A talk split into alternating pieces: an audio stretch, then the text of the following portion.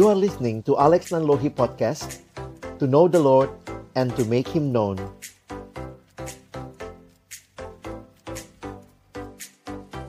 Sebelum kita belajar bersama membuka firman Tuhan, mari kita berdoa. Bapa di dalam surga kami bersyukur buat kesempatan malam hari ini. Tuhan beri waktu bagi kami untuk belajar bersama. Kami akan membuka firman-Mu. Bukalah juga hati kami. Jadikanlah hati kami seperti tanah yang baik.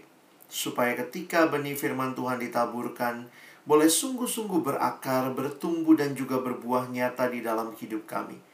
Berkati hambamu yang menyampaikan, setiap kami yang mendengar, Tuhan tolonglah kami semua, agar kami bukan hanya jadi pendengar-pendengar firman yang setia, tapi mampukan dengan kuasa dari rohmu yang kudus, kami dimampukan menjadi pelaku-pelaku firman-Mu di dalam hidup kami, di dalam masa muda kami.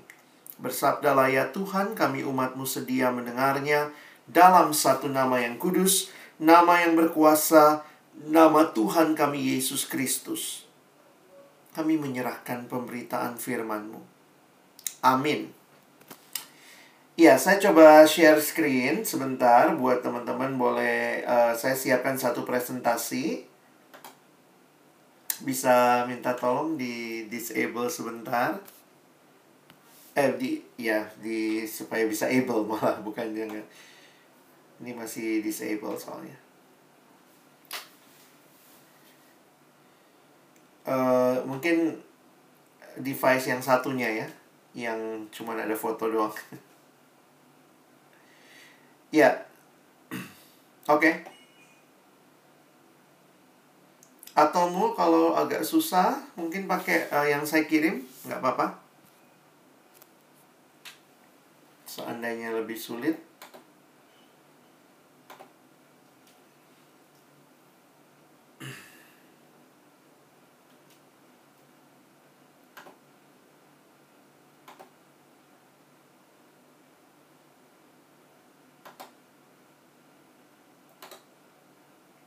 Um, sebentar, saya belum ter terbuka di sini.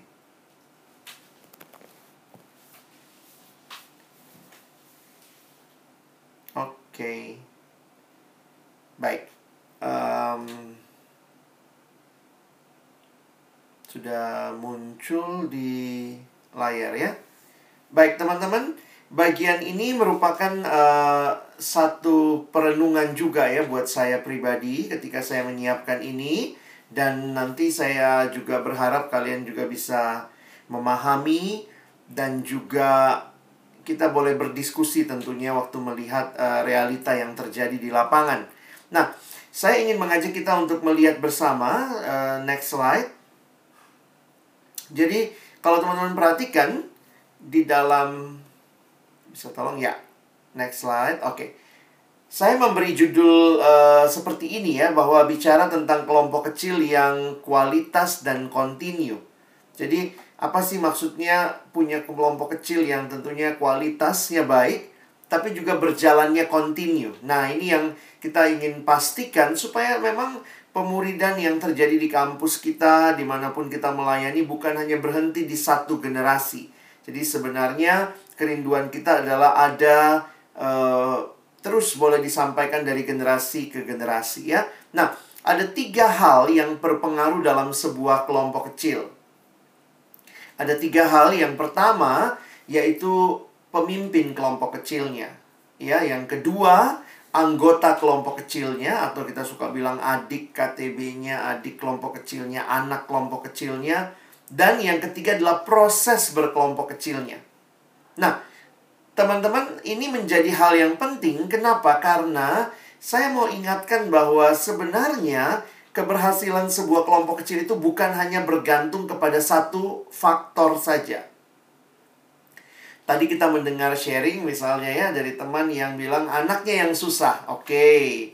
Tetapi juga di sisi lain eh, jangan-jangan kitanya yang susah sebagai pemimpinnya. Lalu prosesnya. Jadi kadang-kadang uh, walaupun dibilang pemimpinnya baik, anggotanya baik, berkualitas, tapi kalau ternyata satu semester ketemunya cuma satu kali. Nah, proses berkakak ini berkaitan dengan frekuensi dan bahan.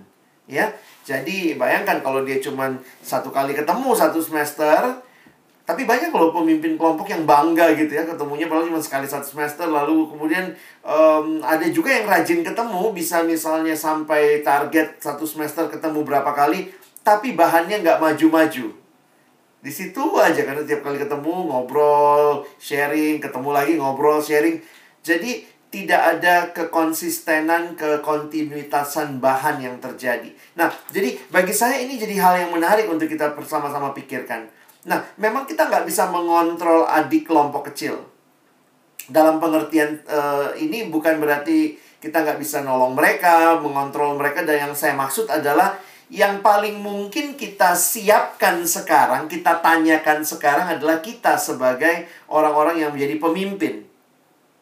Nah, jadi ini juga yang saya pikir uh, penting gitu ya. Teman-teman mungkin sebagai pemimpin, sebagai pengurus, atau bahkan teman-teman yang akan memilih orang yang akan menjadi pemimpin kelompok kecil selanjutnya.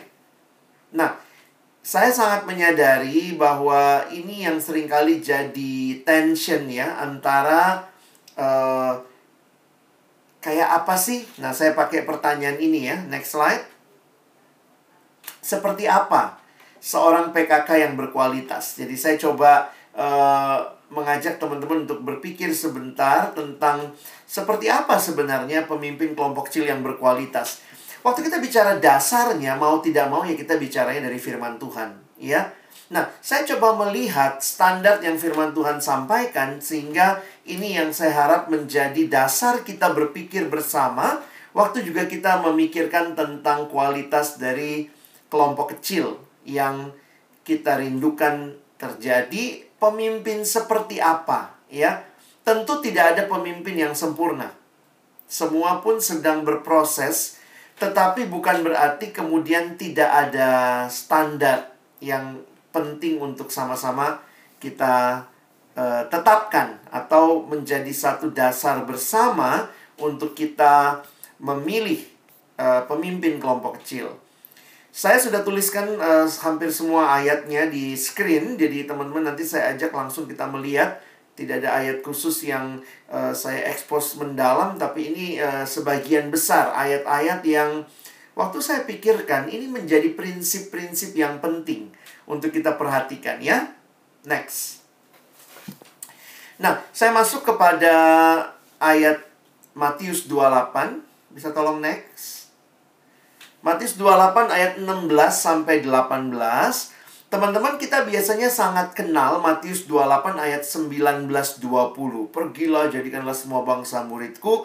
Tetapi perhatikan konteksnya sebentar. Saya naik beberapa ayat ke ayat 16. Nah, saya memberikan warna merah di situ dan ditulis dan ke sebelas murid itu berangkat ke Galilea, ke bukit yang telah ditunjukkan Yesus kepada mereka Ketika melihat dia mereka menyembahnya tetapi beberapa orang ragu-ragu karena ini mereka berjumpa dengan Yesus yang bangkit. Ada yang mungkin sangat amazed, hah? Bangkit begitu ya. Sehingga dituliskan beberapa masih ragu-ragu, tetapi kemudian Yesus mendekati mereka dan berkata, "Kepadaku telah diberikan segala kuasa di sorga dan di bumi." Next slide. Makanya baru kita lihat ayat itu, karena itu pergilah Jadikanlah semua bangsa muridku dan baptislah mereka dalam nama Bapa dan Anak dan Roh Kudus dan ajarlah mereka melakukan segala sesuatu yang telah kuperintahkan kepadamu dan ketahuilah aku menyertai kamu senantiasa sampai kepada akhir zaman. Teman-teman, apa yang saya mau sampaikan kepada kita, Tuhan Yesus memberikan perintah untuk kembali menjangkau semua bangsa. Pergilah jadikanlah semua bangsa muridku perintah untuk uh, murid-muridnya memuridkan kembali. Yang menarik adalah dia memberikan perintah ini bukan kepada semua orang. Tetapi, tetapi kepada mereka yang sudah terlebih dahulu mengalami pemuridan. Jadi, bagi saya ini prinsip yang penting ya. Next slide. Kita bicara tentang murid yang memuridkan. Nah, karena itu ya saya pikir ini prinsip penting ya. Jadi kalau mau cari pemimpin kelompok ya dari yang sudah dimuridkan. Nah, memang ini untuk uh, menghayatinya kadang-kadang kita ya ini ya kita manusia sekarang begitu ya kita buatlah standar kita sekarang, kita buat dengan cara-cara kita padahal sebenarnya sangat jelas hanya mereka yang sebenarnya sudah mengalami atau mungkin pakai istilah yang sering kita dengar menikmati pemuridan yang dipanggil memuridkan kembali.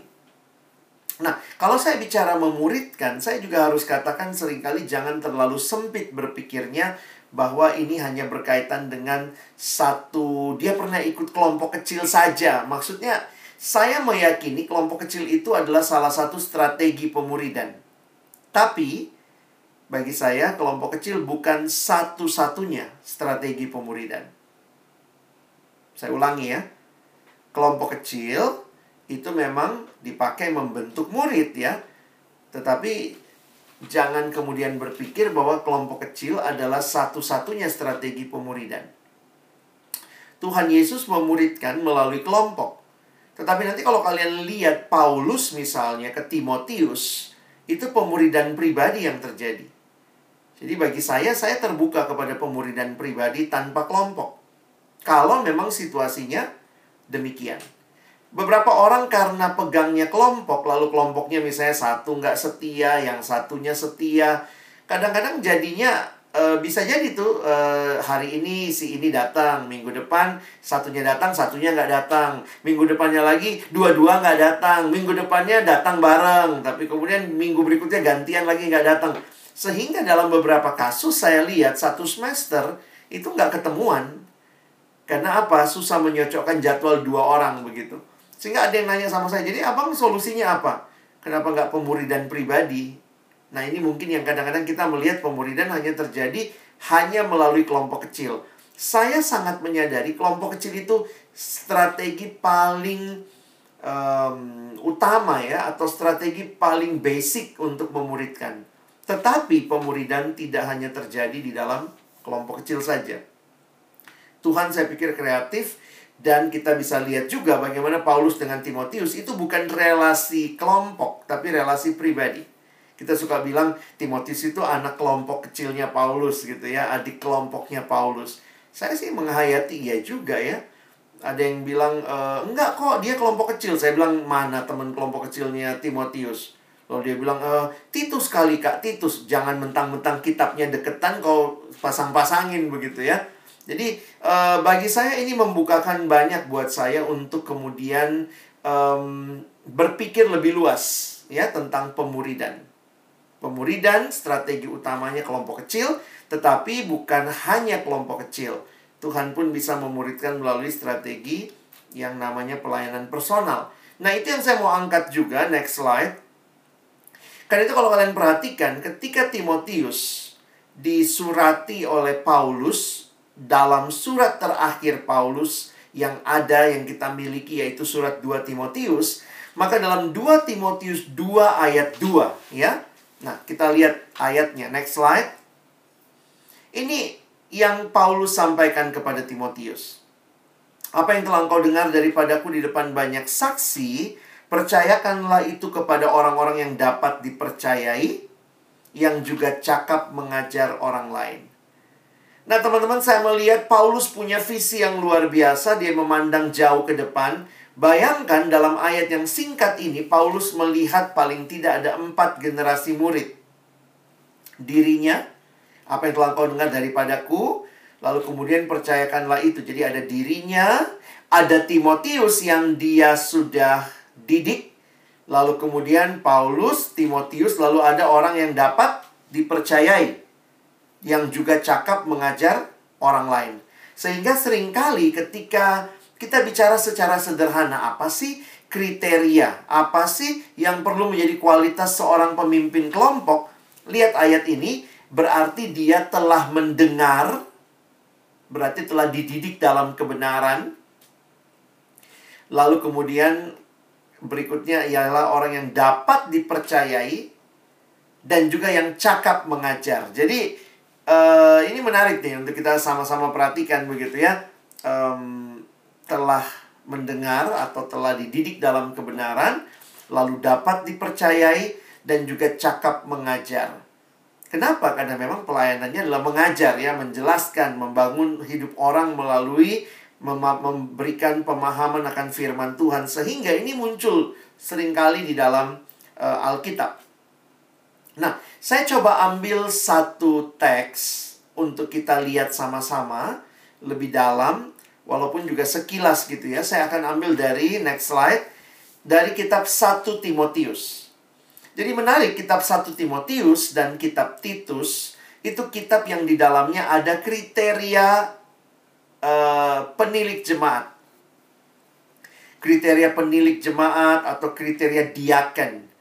Nah, beberapa hal yang perlu kita ketahui, saya tidak masuk lebih detail, tetapi diaken dan penilik ataupun dipakai istilah penatua, sebenarnya ini istilah yang dipertukarkan dengan tugas fungsi yang masing-masing punya yang lebih spesifik.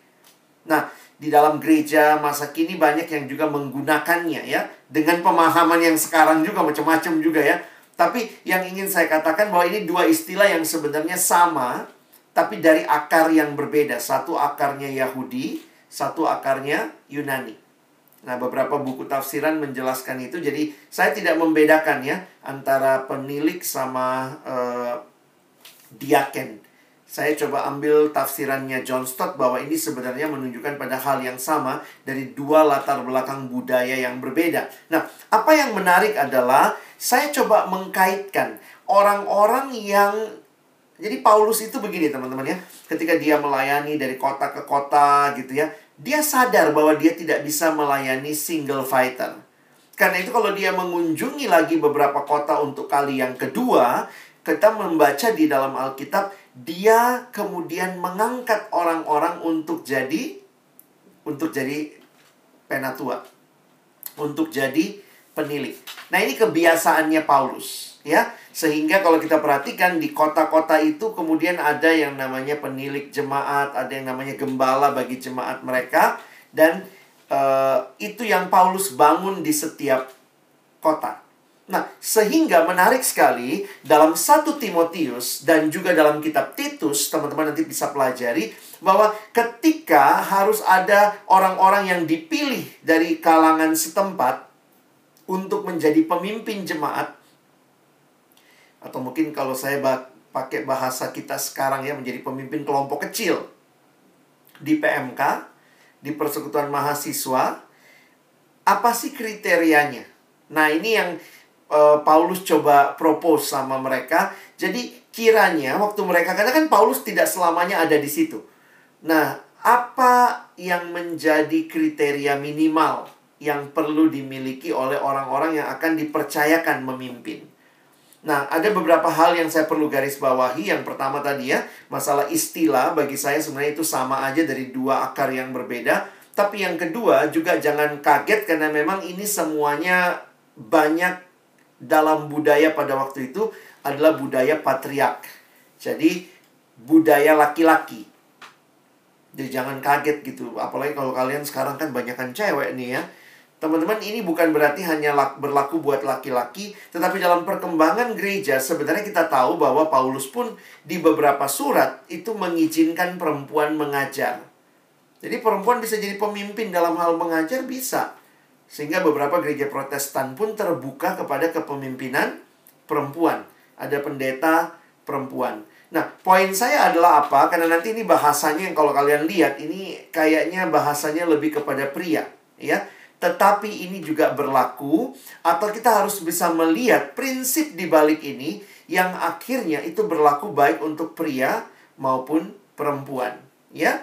Nah, kita lihat sebentar 1 Timotius 3 ayat 1 sampai 7. Silakan next. Nah, teman-teman perhatikan ya. Jadi dalam ayat 1 dikatakan benarlah perkataan ini orang yang menghendaki jabatan penilik jemaat menginginkan pekerjaan yang indah. Wah ini menarik juga ya didiskusikan ya. Sekarang kita pada pengen nggak sih jadi PKK ya? Padahal itu pekerjaan yang indah loh kalau lihat dari dari konteks ini ya hmm, kayaknya waktu itu banyak tuh yang pengen ya. Kalau kita malah kebalik sekarang, sedikit yang pengen, udah sedikit kualitasnya juga sedikit gitu ya. Waktu itu mungkin banyak yang pengen, tetapi kemudian Paulus memberikan kepada mereka um, kriteria atau kualitas yang perlu dimiliki. Tentu sekali lagi ini bukan kualitas yang harus sempurna, tetapi sedang bertumbuh tentunya menuju kesempurnaan. Karena selama kita masih hidup di dalam dunia ini kita sadar belum ada satupun dari kita yang sempurna. Nah, perhatikan ayat yang kedua. Karena itu penilik jemaat haruslah Nah, ini lihat seorang yang tak bercacat. Teman-teman, ini bukan istilah cacatnya bukan istilah cacat fisik ya, tetapi ini cacat dalam arti punya moral yang baik. Suami dari satu istri dapat menahan diri, bijaksana, sopan, suka memberi tumpangan, cakap mengajar orang, bukan peminum, bukan pemarah, melainkan peramah, pendamai, bukan hamba uang, seorang kepala keluarga yang baik. Sekali lagi, ini kena laki-laki ya, disegani dan dihormati oleh anak-anaknya. Jikalau seorang tidak tahu mengepalai keluarganya sendiri, bagaimanakah ia dapat mengurus jemaat Allah? Ya, benar juga gitu ya. Janganlah ia seorang yang baru bertobat. Ada nih ayatnya ya Janganlah ia seorang yang baru bertobat agar jangan ia kena ia menjadi sombong dan kena hukuman iblis. Hendaklah ia juga mempunyai nama baik di luar jemaat agar jangan ia digugat orang dan jatuh ke dalam jerat iblis. Teman-teman waktu saya lihat list ini langsung waduh ini gimana ini ya Kayaknya sempurna banget Tapi paling tidak akhirnya saya jadi sadar ya Iya juga ya, bahwa ternyata kualitas-kualitas seperti ini karena apa? Orang ini akan jadi pemimpin bagi jemaat. Tentu banyak orang, sebagaimana yang ditulis di ayat 1, kayaknya banyak yang menginginkan jabatan itu pada masa itu. Tetapi Paulus ingin memberikan mereka ini loh, hal-hal yang harus diperhatikan. Nah, teman-teman secara cepat saja, next slide. Kalau kita bisa melihat ada 10 area di mana perlu dievaluasi atau diinvestigasi atau mungkin bahasa investigasi terlalu ini ya curigation ya tingkat dewa ya enggak. Tapi kita bicara ini hal-hal yang perlu di, dilihat ya. Nah kita coba perhatikan juga dan mungkin teman-teman yang bertugas nanti memilih pemimpin kelompok kecil coba refleksikan hal ini. Dulu zaman saya di kampus susah kami nggak nggak susah cari pembicara nggak banyak pembicara. Jadi kalau pembinaan pemimpin seperti ini atau misalnya pembinaan tim regenerasi kami bilangnya untuk regenerasi cari calon pemimpin yang kami lakukan zaman dulu tuh PA ya PA 1 Timotius 3 saya ingat tuh. Titus pasal 1 atau 2 gitu ya.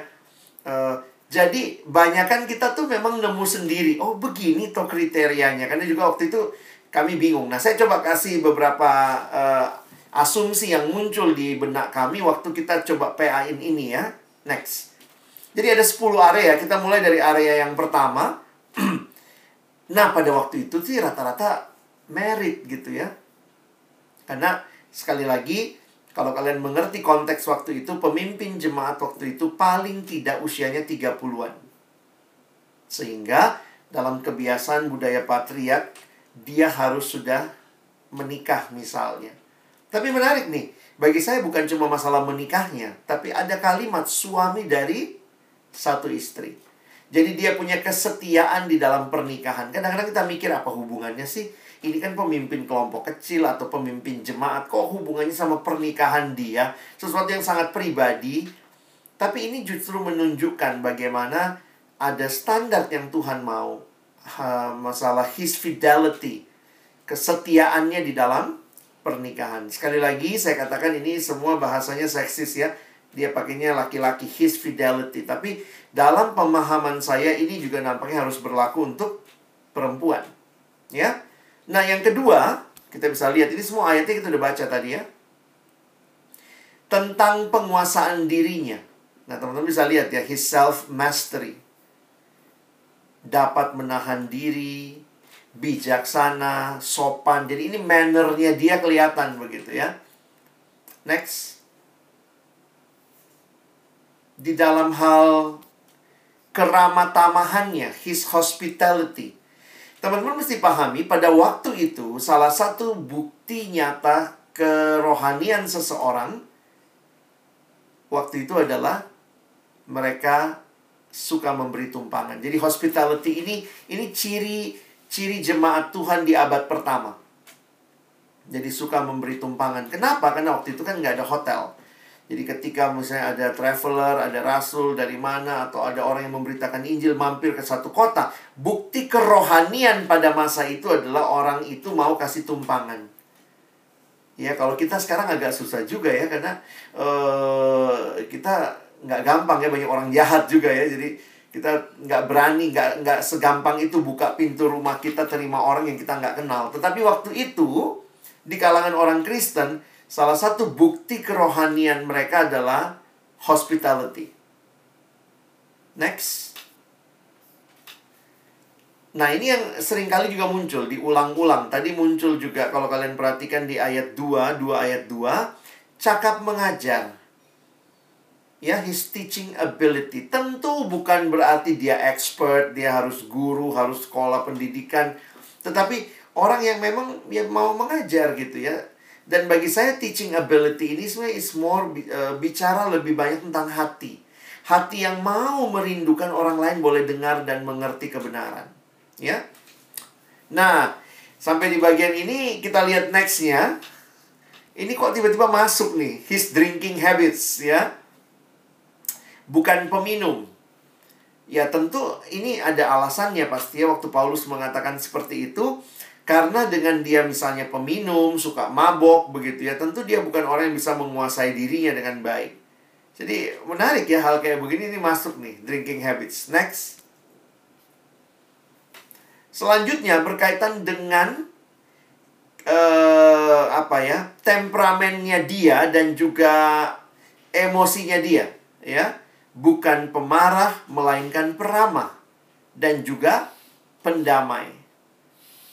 Jadi wah ini paket lengkap ya punya orang yang seperti ini ya. Tapi bagi saya jadi menarik nih ya. Beberapa hal ini bukan berkaitan dengan uang, berkaitan dengan karakter. Ya. Dan waktu juga bicara next slide ya. Nah, ini yang tentang uangnya. Dikatakan bukan hamba uang.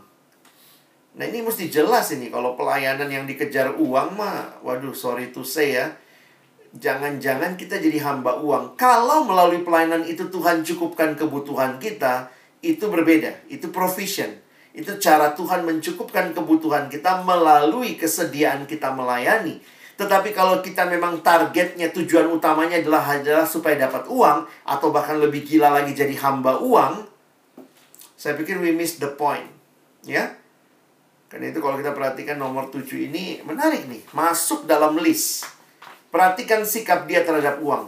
Ih, tahu dari mana bang? Ya itulah susahnya. Kita mesti berdoa sungguh-sungguh. Kadang-kadang kita nggak tahu ya.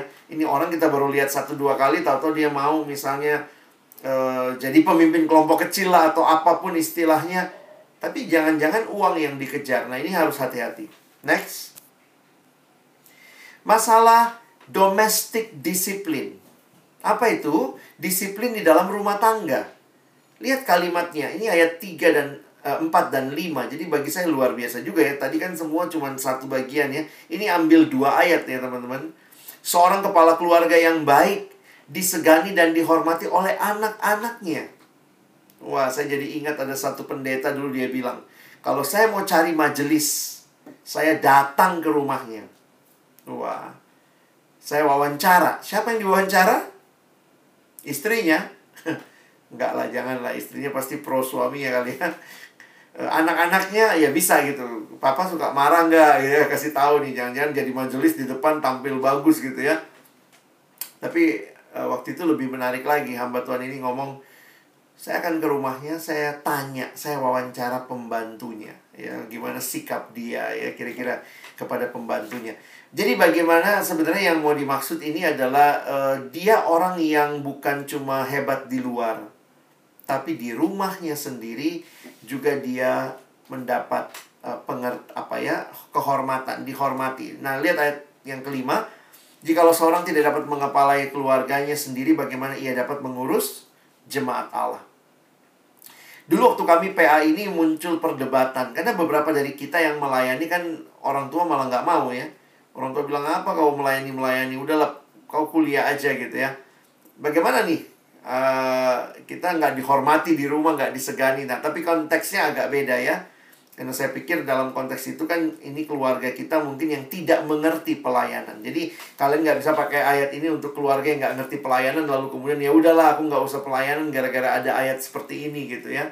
Tapi yang mungkin menarik adalah dia bertanggung jawab terhadap keluarganya, makanya dia dihormati. Karena itu dijelaskan di ayat 5. Kalau dia tidak tahu mengepalai keluarganya sendiri, bagaimana mengurus jemaat Allah, itu kan tanggung jawab yang lebih lagi. Teman-teman tahu waktu kami bergumul dengan ayat ini, akhirnya muncul tuh. Saya ingat banget itu, menarik ya. Muncul teman saya dia dia kasih usulan, harusnya yang jadi pemimpin kelompok kecil, waktu itu sebenarnya kriteria pemimpin kelompok kecil dan pengurus. Saya agak kaget juga. Dia bilang e, pemimpin kelompok kecil minimal IPK-nya 2. Wah, Waktu itu ada gejolak lah ya. Masa sih mau melayani aja mesti segitu. Tapi teman saya pakai ayat ini dalam hasil PA kami. Dia katakan kalau dia nggak bisa ngurus studinya. Terus kita ketambah lagi urusan pelayanan. Bukankah kita jadi bersalah juga sama Tuhan ya? Karena jangan-jangan orang bilang, wah saya pelayanan makanya studi saya jelek. Harusnya nggak begitu dong. Apalagi kalau teman-teman datang dari daerah, dari kampung begitu ya. Orang tua tuh maunya kamu kuliah kan? Jadi nggak bisa kita bilang, ma aku kuliahnya ya IP IP pas-pasan tapi kelompok kecilku mak luar biasa. Eh, bukan itu yang orang tua lihat ya. Nah poin saya adalah penting untuk memahami bahwa uh, ini masalah tanggung jawab. Jadi akhirnya waktu itu kami menetapkan IPK minimal 2,0. Bukannya apa-apa kalau ternyata IPK-nya nggak 2,0, misalnya IPK-nya 1, ya jangan suruh jadi pengurus, jangan suruh jadi PKK. Mendingan suruh dia belajar gitu ya. Kita tolongin dia, kita kasih pelayanan apa ya udah nanti sambut tamu lah, nanti salam-salaman di depan. Nggak usah jadi pengurus, harus rapat, harus pembinaan. Studinya aja nggak beres, takutnya begitu ya. Nah jadi kita mesti bisa memahami lah um, hal seperti itu. Di generasi selanjutnya naik tuh jadi dua setengah. Saya bingung juga saya tanya sama kalian mereka, kenapa kalian naikin dua setengah? Terus mereka bilangnya gini, abang tahu nggak?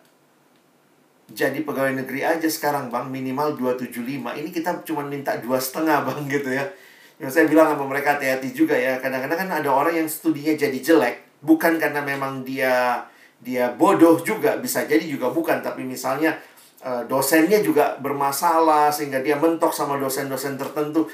Jadi sebenarnya begini, ini semua kita bisa buat jadi seperti rules, tetapi dalam menjalaninya kita pasti punya pertimbangan dan fleksibilitas.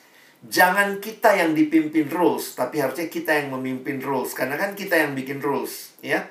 Nah, rulesnya ini ya kita dapat inspirasi dari ayat ini.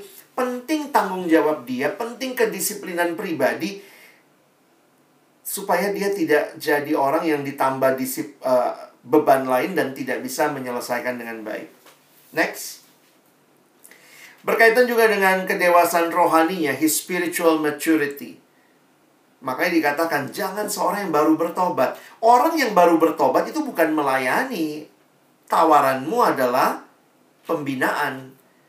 Kalau sudah dibina sekian lama ya itu yang ditawarin pelayanan. Itu sebenarnya prinsip Alkitab agar jangan menjadi sombong dan kena hukuman iblis. Pemahaman ini yang sering kali kita pikir uh, kita libatin pelayanan supaya dia rajin. Waduh. Kita libatin pelayanan supaya dia tobat. Betul, ada yang memang bertobat waktu dilibatin pelayanan, tapi jangan-jangan jangan pakai pelayanan untuk menjalin relasi gitu ya. Karena saya pikir kita akhirnya jadi mengorbankan hal-hal seperti ini. Jadi itu yang terjadi ya kayak orang baru bertobat taunya udah bersaksi ke mana-mana. Eh begitu dia jahat lagi orang bilang ah itu tuh kemarin ngomong gede di gereja bersaksi lagi padahal belum jelas pertobatannya. Nah tentu kita tidak boleh saling menghakimi tetapi saya pikir ini prinsip yang penting. Bayi rohani itu tugasnya adalah dilayani atau dibina. Ketika dia sudah bertumbuh maka kita libatkan dalam pembinaan. Jadi ada tahapnya yang ini akhirnya menolong juga kita untuk tidak tidak membuat orang terlalu cepat merasakan atau menikmati sesuatu yang sebenarnya itu belum waktunya dia karena dia bisa jadi sombong lalu kena hukuman iblis ya. Nah, terakhir, next. Nah, ini masalah outside reputation. Lihat ya, sampai 7 ayat tuh ada 10 poin nih yang dikatakan atau saya gali gitu ya. His outside reputation hendaklah jika punya nama baik di luar jemaat agar jangan ia diganggu gugat oleh orang. Jadi, teman-teman bisa bayangkan ya, e, memang tuntutannya tinggi sih ya. Tuntutannya tinggi, tapi saya yakin bahwa memang tidak ada yang sempurna, tetapi bukan berarti kita menurunkan standar. Nah, ini yang kita mesti hati-hati ya. Next. Sebenarnya kalau kalian lanjutkan di 1 Timotius 3 ayat 8 sampai 13 tadi kan sampai ayat 7 8 sampai 13 ini yang tentang diaken tunjukkan ayatnya next. Teman-teman kenapa saya bilang diaken sama penilik itu sebenarnya mirip? Karena kalau lihat tugasnya itu mirip sekali. Jadi kayak diulang lagi tuh ayat 8 diaken-diaken haruslah orang terhormat. Jangan bercabang lidah, jangan penggemar anggur, kan udah ada di atas tadi. Jangan serakah, ini masalah uang lagi. Melainkan orang yang memelihara rahasia iman dalam hati nurani yang suci, nah, itu yang tadi, tak bercacat. Ayat 10. Mereka juga harus diuji dahulu, baru ditetapkan dalam pelayanan itu setelah ternyata mereka tak bercacat. Demikian pula, istri-istri hendaklah orang terhormat. Nah, ini masalah pasangan juga ya. Jadi jangan kemudian pacarnya taunya nggak seiman pula, nggak jelas juga kerohanian pacarnya. Itu kan bisa mempengaruhi juga ya. Walaupun tentu beda antara masih pacaran sama sudah menikah ya. Ini dibilang istri-istri hendaklah orang terhormat. Jangan pemfitnah, hendaklah dapat menahan diri, dapat dipercayai dalam segala hal. Ingat kalimat tadi, 2 Timotius 2, cakap mengajar, dan dapat dipercayai. Itu istilah yang digunakan reliable, bisa dipercaya.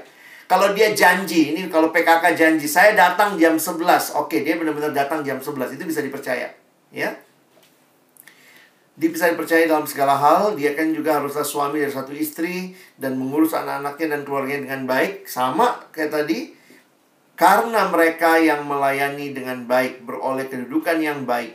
Sehingga dalam iman kepada Kristus, Yesus, mereka dapat bersaksi dengan leluasa. Jadi sebenarnya lihat nih, tujuan ini semua bukan supaya ini menjadi elit rohani, tetapi supaya pelayanannya tidak jadi batu sandungan.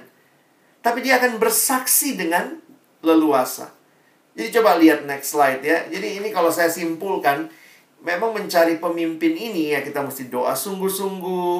Kita mesti lihat ya karena ini terkait dengan diri sendiri, terkait dengan hubungan dengan keluarga, terkait dengan relasi-relasinya, terkait dengan orang di luar jemaat, outsider, terkait dengan imannya seperti apa, kedewasaan rohaninya seperti apa. Jadi, the quality of Christian leaders, kita bukan sekadar milih orang supaya mengisi posisi-posisi, padahal jujur aja kalau abal-abal, saya juga uh, mikirnya begini, kalau pemimpin kelompok yang bisa dikontrol, yang bisa kita pilih, yang bisa kita seleksi, tidak kita seleksi dengan baik, tidak kita doakan, kita tidak membimbing mereka dengan baik, maka gimana ada anak kelompoknya?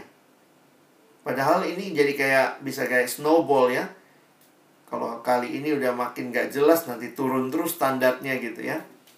Nah sehingga dalam satu makalah tentang pemimpin kelompok kalau kita bawa semua uh, konsep-konsep dan prinsip ini dalam dunia sekarang, kira-kira gimana penampakannya? Nah, next slide. dalam satu makalah yang pernah saya buat, ini ya, yang kira-kira kalau kita kaitkan dengan hidup kita sekarang.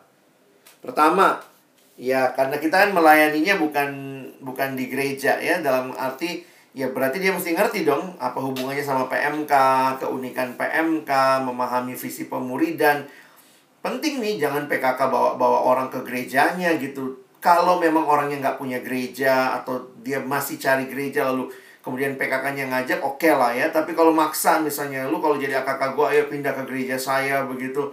Berarti kan dia nggak memahami keunikan persekutuan yang interdenominasi. Dia perlu memahami visi pemuridan tahu nih ini kelompok apa.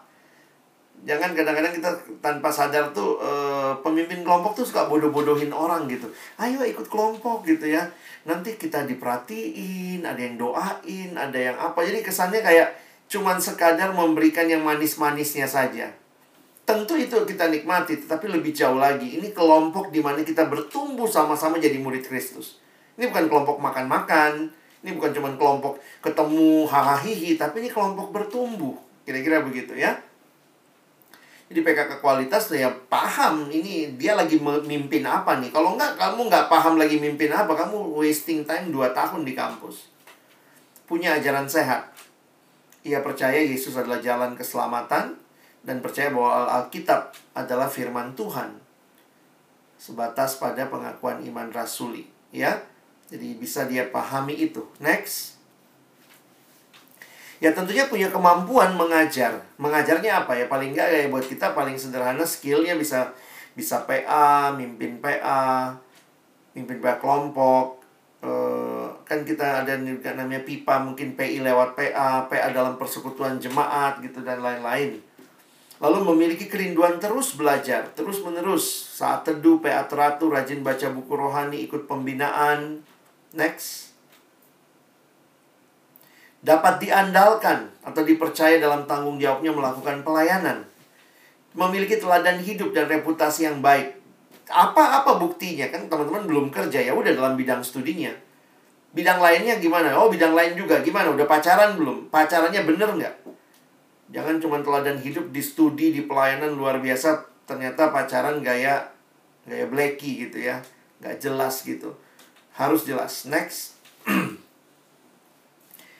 memiliki mentalitas yang sehat, berpikir positif dan tabah. Jadi kalau adik kelompok kecilnya tidak balas WA, tidak ini ya bisa berpikir positif, bisa berjuang lah kira-kira begitu ya. Jangan begitu adik kelompok kecil nggak balas WA, aduh dia udah bunuh diri nih, pasti dia mati nih, aduh pasti saat ini dia sedang. Ya kalau kita udah mikirnya begitu, mentalitasmu nggak sehat ya, nggak berpikir positif, nggak tabah kira-kira gitu. Memiliki karakter yang baik, punya kasih dan kedisiplinan, memiliki kepekaan terhadap Tuhan dan AKK-nya, anggota kelompok kecilnya, adik kelompok kecilnya. Ia seorang pendengar yang baik, pendoa yang setia, dan mempunyai visi bagi AKK-nya masing-masing. Jadi ini bukan cuma sekadar uh, tambahan dalam hidup, tapi Tuhan saya engkau panggil untuk melakukan ini bagi kemuliaanmu. Nah saya tutup dengan next ini kalau ditarik lagi, jadi sebenarnya apa sih, bagaimana sih ya? Nah, 1 Timotius 4 ayat 16 memberikan petunjuk yang menarik buat kita.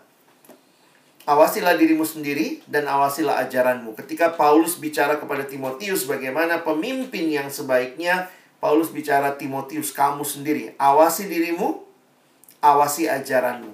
Jadi kalau yang tadi semua diperes begitu rupa, nah ini dua nih. Awasi diri, awasi ajaranmu bertekunlah dalam semuanya itu. Next slide, coba lihat. Saya coba bagikan ya. Saya melihat ada dua bagian, keluarin aja semuanya. 1 Timotius 4 ayat 16, awasi dirimu ini berkaitan dengan hidup yang baik. Moralitas, ya tadi ya, punya ketabahan, punya karakter yang baik. Itu semua bicara tentang diri kita. Tetapi waktu bicara ajaran itu bicara sesuatu yang benar. Jadi kalau kita simpulkan ya PKK yang hidupnya baik dan benar, kira-kira gitu ya. Dan lihat kalimat terakhir. Demi apa pelayan Tuhan harus membangun hidup yang baik dan benar? Next, coba lihat. Karena kalau dia orang yang benar dan baik, yang berjuang, tentu sekali lagi belum ada yang sempurna. Perhatikan kalimat Alkitab. Bertekunlah. Karena dengan bertekun dalam hidup yang baik, dalam hidup yang benar, Perhatikan kalimatnya. Engkau akan menyelamatkan dirimu, tapi bukan cuma dirimu.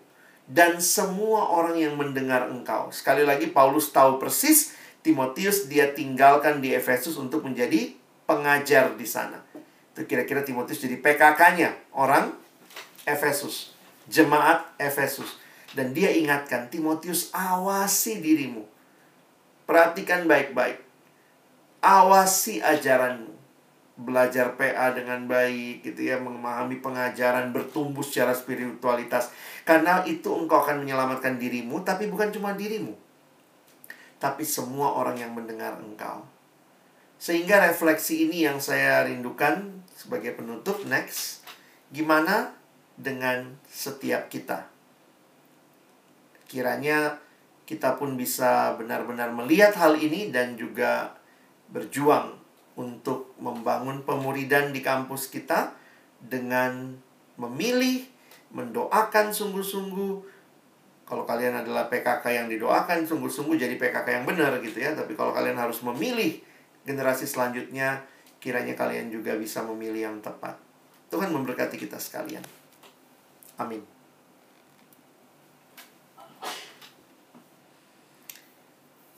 Silakan kalau mungkin ada yang mau bertanya atau diskusi, saya persilakan.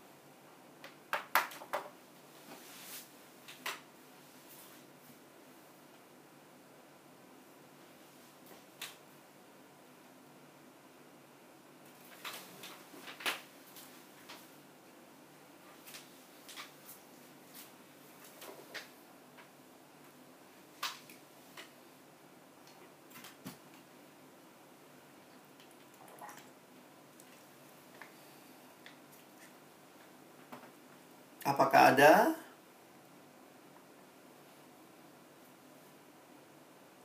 Oke kak, bentar ya kak, saya buka Oke. dulu. Lagi eh, buka pertanyaan. Mentinya ya. Silakan. Iya kak. Nanti tolong bacain aja ya Kak eh, Bang Muli ya, karena saya agak susah bolak-balik saya di HP nih soalnya. Oh oke kak. Ya pertanyaannya sudah ada kak dan satu. Nah pertanyaannya kak, bagaimana cara kita untuk jumlah AKK yang akan dimuridkan oleh seorang PKK? Em, memang unik ya, karena saya lihat dan saya tahu eh, dari info yang saya dapat ada ada kesulitan juga dengan pola yang memang jadi pola yang kalian pakai. Misalnya semua orang dari awal harus masuk kelompok. Jadi memang jujur aja itu itu akan menyulitkan ya. Saya pikir menyulitkan dalam pengertian begini. Kita mau sih semua orang dibina ya.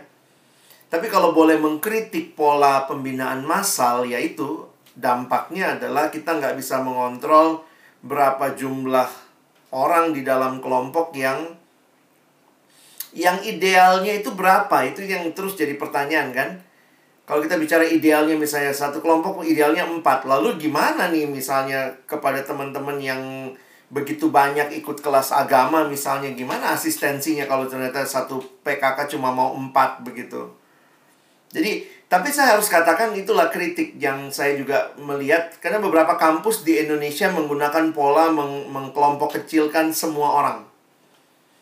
Eh, jujur ada plus ada minus.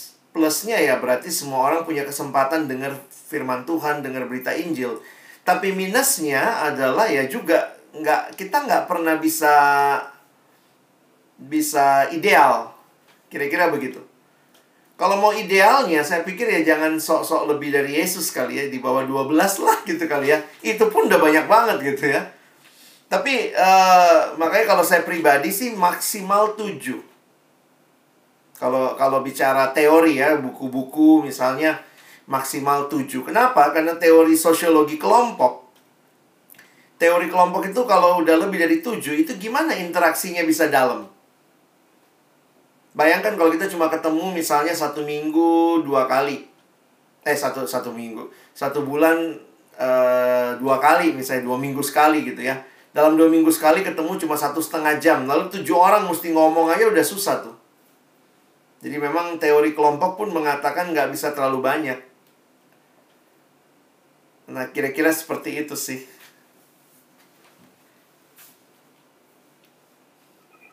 Ya kak. Ada lagi teman-teman yang mau bertanya?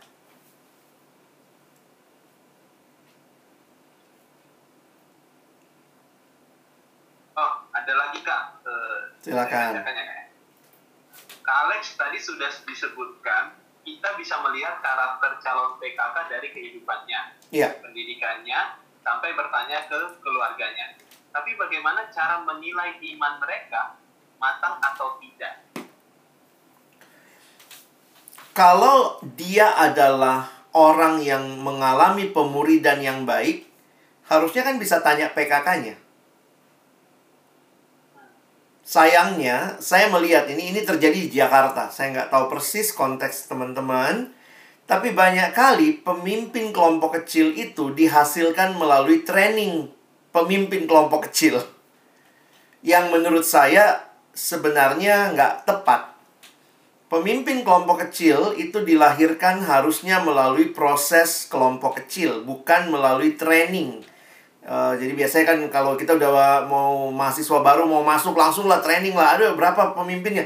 Udahlah, ikutin semua misalnya 12 orang Nah, poinnya adalah sebenarnya orang tuh jadi murid di dalam kelompok sebelumnya gitu. Bukan training itu, ikut tiga kali training, bikin tugas, semua lulus training jadi PKK. Di Jakarta itu tanpa tanpa tanpa sadar member, apa, membangun, mencetak pemimpin kelompok bukannya di kelompoknya, bukan prosesnya, tapi trainingnya. Seolah-olah kalau dia ikut training lah, makanya dia jadi pemimpin kelompok. Sehingga jujur aja jadi susah. Kita nggak tahu imannya kayak apa. Kenapa? Nah nanti balik lagi nih kayak lingkaran setan. Iya habis dulu kelompok kecilnya juga nggak rutin sih bang. Udah nggak rutin, kamu nggak tahu dia kayak apa. Terus dia ikut training, tiba-tiba perform tiga kali training datang terus. Lalu kita bilang oke okay, bisa mimpin. Terus kita nanya lagi waktu dia mimpin, gimana imannya? Ya gimana gitu ya. Jadi kadang-kadang saya lihat kalau di Jakarta tuh Udah kayak lingkaran setan. Kenapa? Karena kelompok kecil tuh jadi program sih ya. Harus ada PKK, harus ada PKK sehingga ya siapa pun gitu ya dengan kualitas yang jadi belakangan akhirnya mulai lihat iya ya kualitas kelompok kecil menurun. Faktornya apa? Saya pikir faktor utama yang bisa kita kontrol PKK-nya. Yang agak susah kita kontrol kan AKK. Kita nggak bilang kan e, siapa yang mau ikut kelompok kecil, oh mesti bagus dulu imanmu. Dia mau ikut aja udah syukur tapi yang kemudian bisa kita kontrol itu yaitu PKK kita loose, kita tidak punya standar. Jangan heran gitu, yang dipimpin pun makin menurun, makin menurun dan akhirnya udah kayak kebiasaan pasti ada pemimpin kok. Kenapa? Nanti kita bikin training. Kira-kira begitu kalau saya nggak tahu, Bang Muli mungkin bisa kasih contoh juga kali ya karena yang lebih ngerti konteksnya. Apakah itu juga terjadi di Bandung dan sekitarnya? kalau di Telkom ini kak memang lebih banyak karena kan Telkom ini kan kalau mahasiswa baru itu diwajibkan gitu kan dapat kelompok kecil dan biasanya kita itu kekurangan sumber daya PKK. Nah, kalau karena kekurangan sumber daya PKK ini kita menggunakan cara cepat yaitu dengan mengikuti uh, kayak diklat atau atau bisa lagi vision camp. Nah, diklat itu emang seperti apa ya mencekokin mereka dengan materi-materi tapi tidak mengalami kehidupan di dalam kelompok kecil itu jadi sangat instan gitu dan bahkan regrouping untuk menciptakan CPKK itu biasanya hanya enam bulan dan itu pun kalau jalan dengan baik tapi kebanyakan rata-rata kebingungan juga gitu untuk Betul. tolong di CPKK-nya gitu. dan ya saya mengakui bahwa sepertinya memang e, kesalahannya itu selalu mengikuti apa ya kegiatan-kegiatan dan mereka tidak mengalami kehidupan di dalam kelompok. Iya. Persis, persis kayak di Jakarta. Sehingga jujur aja kalau ditanya sama saya gimana membenahinya ya kita tanyalah sendiri pada diri kita gitu ya. Ketika sistem juga tidak menolong, memang mesti ada yang memutuskan rantai itu ya. Kelompok kecil itu pada awalnya sangat organik belum ada training, belum ada seksi divisi kelompok kecil, nggak ada tuh. Dulu adalah ada beberapa orang mau belajar firman sama-sama, ada yang mimpin, ya udah terbentuklah kelompok. Lalu kemudian kelompok ini kemudian, ih aku lihat yang sana juga mau belajar, aku rindu gitu. Jadi akhirnya benar-benar dia ngalamin, dia jadi lagi berkat buat orang lain. Nah sekarang begitu ada divisi kelompok kecil lah, ada ada sistem wajib harus masuk akhirnya kita mau nggak mau kan menciptakan orang melalui proses cepat dan prosesnya nggak tanya beban e, tapi misalnya ya mau ikut nggak? Ini ya, ikut training aja kok langsung jadi misalnya gitu. Jadi akhirnya ya saya pikir ya memang ini pergumulan sih. Kita harus bisa coba lihat. Kalau di Jakarta saya kasih solusi begitu. Begini ya.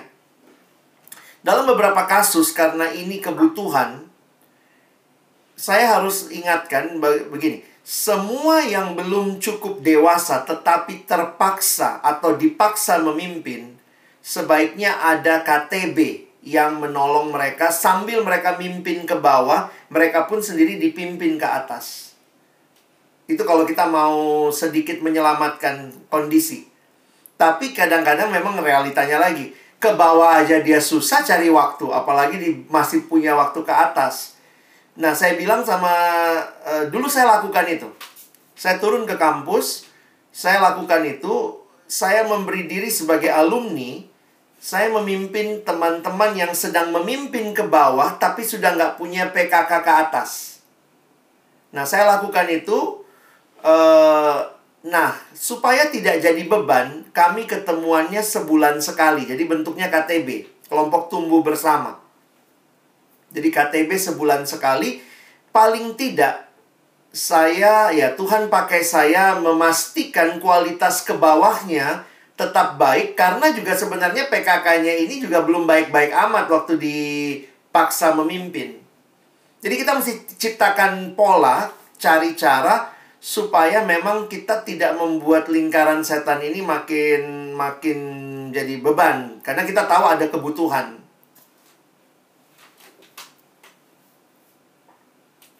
Oke, berarti kak uh, seorang tadi kan solusi kakak kita mengKTP-kan PKK yang kok dibilang inilah ya karbitan lah gitu ya dipercepat yeah. gitu. Berarti seorang PKTB-nya itu juga boleh mengetahui kondisi AKK-nya juga ya kan mengetahui dalam arti apa? E, mengetahui bagaimana pertumbuhan AKK-nya bagaimana dia eh, AKK-nya bertumbuh atau tidak mengalami e, kelompok kecil kah di dalamnya gitu. Iya sih Sebenarnya logikanya harusnya begitu. Tapi saya juga melihatnya begini ya. Ini ini nggak bisa kita tutup mata. Tuhan sangat kreatif mengasihi kita dan generasi ini. Ada orang yang waktu dipaksa dia jadi bagus. Ada juga tuh. Mungkin teman-teman juga ngalamin kan beberapa yang dipaksa sebenarnya aku nggak siap nih bang. Tapi waktu dia sudah nyemplung, kayak ada aja anugerah Tuhan dia jadi PKK. Ih kok bagus juga dia ya, bisa juga gitu. Walaupun mungkin awalnya kita lihat kayaknya dia dari kelompok kecil yang nggak jalan, ikut training, ikut diklat istilah kalian, habis ikut diklat kok dia jadi PKK-nya sungguh-sungguh banget gitu. Dia nggak pernah dapat teladan, cuman ikut diklat, tapi dia bisa jadi bagus gitu. Uh, saya pikir itu anugerah ya. Tapi kan nggak semuanya begitu. Ada yang struggle gitu. Nah mungkin di sisi inilah kita butuh ada kakak rohani lah. Paling tidak mendoakan. Waktu itu saya juga ingat ya saya pilih akhirnya bahan pelayanan. Jadi bahan yang saya pakai dengan mereka karena kami cuma ketemu sebulan sekali, tapi saya jadi support group buat PKK-PKK karbitan ini. Dan beberapa jadi bagus karena kayak kita terus ada ini ya tiap kali mereka datang cerita gitu terus saya doain kita belajar sesuatu jadi saya nggak bilang saya juga nggak mengunderestimate mereka aduh iman mereka nggak bertumbuh saya pakai bahan yang menguatkan pelayanan mereka jadi bukan bahan dasar tapi bahan-bahan yang juga karena saya tahu nih kamu lagi melayani nih. Ayo nih, jadi saya cari bahan-bahan yang lebih advance juga buat mereka. Ada dua lagi kak. Ya silakan. Yang ketiga itu bagaimana kita tahu kalau ada kalau ada AKK yang emang cocok dengan pemuridan personal bukan pemuridan dalam bentuk kelompok. Nah, itu kepekaan lah ya. Karena begini, saya juga harus katakan hati-hati ya. Saya beberapa kali juga merasa salah ngomong begitu ya. Jadi gara-gara saya ngomong begitu, langsung ngomong, wah kata Bang Alex nggak apa-apa, nggak usah pimpin kelompok begitu. Lalu kemudian jadinya semua maunya personal. Saya ketemu beberapa kasus yang kepekaan pemimpin itu yang penting banget. Saya kasih contoh lah ya, mungkin pengalaman pribadi. Saya juga kan memimpin kelompok karena saya termasuk orang yang menikmati uh, dipimpin. Dan saya udah kenal kelompok kecil ketika saya bertobat SMA saya waktu masuk kuliah juga saya ikut kelompok kecil saya memimpin kelompok kecil sejak uh, tahun kedua. Karena saya udah dibina di siswa jadi kakak-kakak di kampus begitu lihat saya udah binaan siswa saya cuma dibina satu tahun langsung jadi PKK gitu di kampus. Nah uh, poinnya waktu itu yang saya nikmati uh, apa ya istilahnya ya kita memberi diri gitu ya. Saya um, dipercaya memimpin, lalu um, bagaimana tahu? Sorry, tadi tadi boleh ulangin nggak pertanyaannya? Kok saya jadi lost deh. Bagaimana kita tahu kalau AKK Hmm. yang eh bagaimana kalau bagaimana kita tahu kalau ada AKK yang emang personal ya? Personal. Iya, bukan dalam kelompok. Nah, saya em, pengalaman saya begini. Setiap semester saya tantang lagi mau kelompok nggak. Nah itu itu pengalamannya begitu. eh jadi karena saya tantang lagi mau kelompok nggak, mau kelompok nggak. Karena saya tahu nih, saya pimpin orang dari jurusan yang beda. Tiap semester kan keluar jadwal baru. Nah waktu itu saya pimpin eh, lima anak. Lima anak ini Kemudian eh, waktu jadwal bentrok, saya mesti nanya nih. Makanya saya, saya punya kebiasaan dari dulu kalau mimpin kelompok kecil, saya nggak memastikan pasti selalu bareng. Saya tanya, masih mau nggak? Tiap semester habis jadwal baru keluar, aduh bang, susah bang, oke. Nah, kalau ada satu yang mau, tapi nggak matching jadwalnya sama kelompok, maka saya akan layani dia pribadi. Nah, bisa nangkep nggak ya? Diusahakan kelompok, tapi kalau dia mau, tapi kelompoknya nggak bisa, apakah kita biarin dia? Justru saya layani dia. Jadi kadang-kadang saya menghayati yang mana ya jadi anak kelompok kecil saya ini yang dilayani pribadi atau kelompok dari ketersediaan waktunya. Tapi di sisi lain juga ada kasus begini ya. Ada anak-anak pinter banget tapi nggak nggak terlalu aktif di PMK. Tapi deket sama kamu misalnya. Dia kalau mau ikut sama temen yang lain, ternyata karena pinternya dia ikut aktivitas ini di kampus, itu di kampus. Kadang-kadang saya untuk orang-orang seperti itu, saya mau loh layani pribadi. Dengan pengertian bahwa uh, mungkin karena terlalu pinternya dia, dia aktif di mana-mana, dia nggak punya kesempatan berkelompok tapi dia mau kenal Tuhan misalnya. Nah, saya ketemu beberapa teman yang dulu uh, agak unik sih anaknya pinter, tapi cuman datang kebaktian rutin gak mau ikut kelompok kecil. Tapi seneng ngobrol sama saya, jadi akhirnya saya nggak bilang oke okay lah kamu pemuridan personal saya ya. Tapi saya memberi waktu setiap minggu makan siang sama dia. Di situ ngobrol. Jadi pemuridan itu memang bentuknya itu organik ya, ketimbang sebuah oke, okay, mari kita nyanyi, habis nyanyi, oke, okay, lagu penyembahan, lagu apa, oke, okay, buka Alkitab. Dan waktu itu anak ini aduh, anak ini masih ngerokok. Tapi kemudian uh, dia nanya, "Bang, lu terganggu nggak gue ngerokok?" Saya bilang, "No, no problem." Kenapa saya tahu kau susah ninggalin itu dan saya mau kamu ninggalin itu. Saya temenin ya. Jadi kadang-kadang kalau kita ngobrol-ngobrol makan siang itu ya dia sambil ngerokok gitu ya. Terus kalau dia udah lihat muka saya berubah gitu. Gimana bang? Aduh sorry dia, dia sembunyiin rokoknya. Tapi maksudnya gini, persahabatan saya dengan dia tanpa sadar saya merasakan bahwa ya Tuhan pakai saya memuridkan dia secara personal. Jadi pada saat yang sama saya punya kelompok yang saya pimpin, tetapi juga saya waktu itu bilang ada orang-orang yang Tuhan taruh di hati saya yang saya layani secara pribadi. Itu juga waktu itu ada satu teman kos.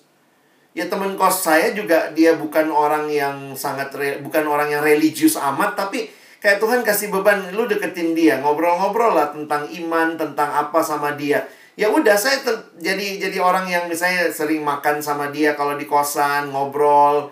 Dan bagi saya pemuridan itu bukan berarti hanya sekadar duduk diam bahas bahan. Tapi ketika saya dalam anugerah Tuhan doain dia memikirkan percakapan yang intensional dengan dia. Hari ini gue pengen ngobrol deh tentang iman sama dia. Saya doain terus ya cari celah ngobrolin itu gitu ah gue nggak terlalu percaya iman-iman gitu. Oh gitu lo nggak percaya? Oh kalau gue gue percaya. Terus jadi bisa ngobrol gitu ya. Nah pemuridan Tuhan izinkan saya pikir juga Yesus ketemu perempuan Samaria itu pemuridan nggak ya?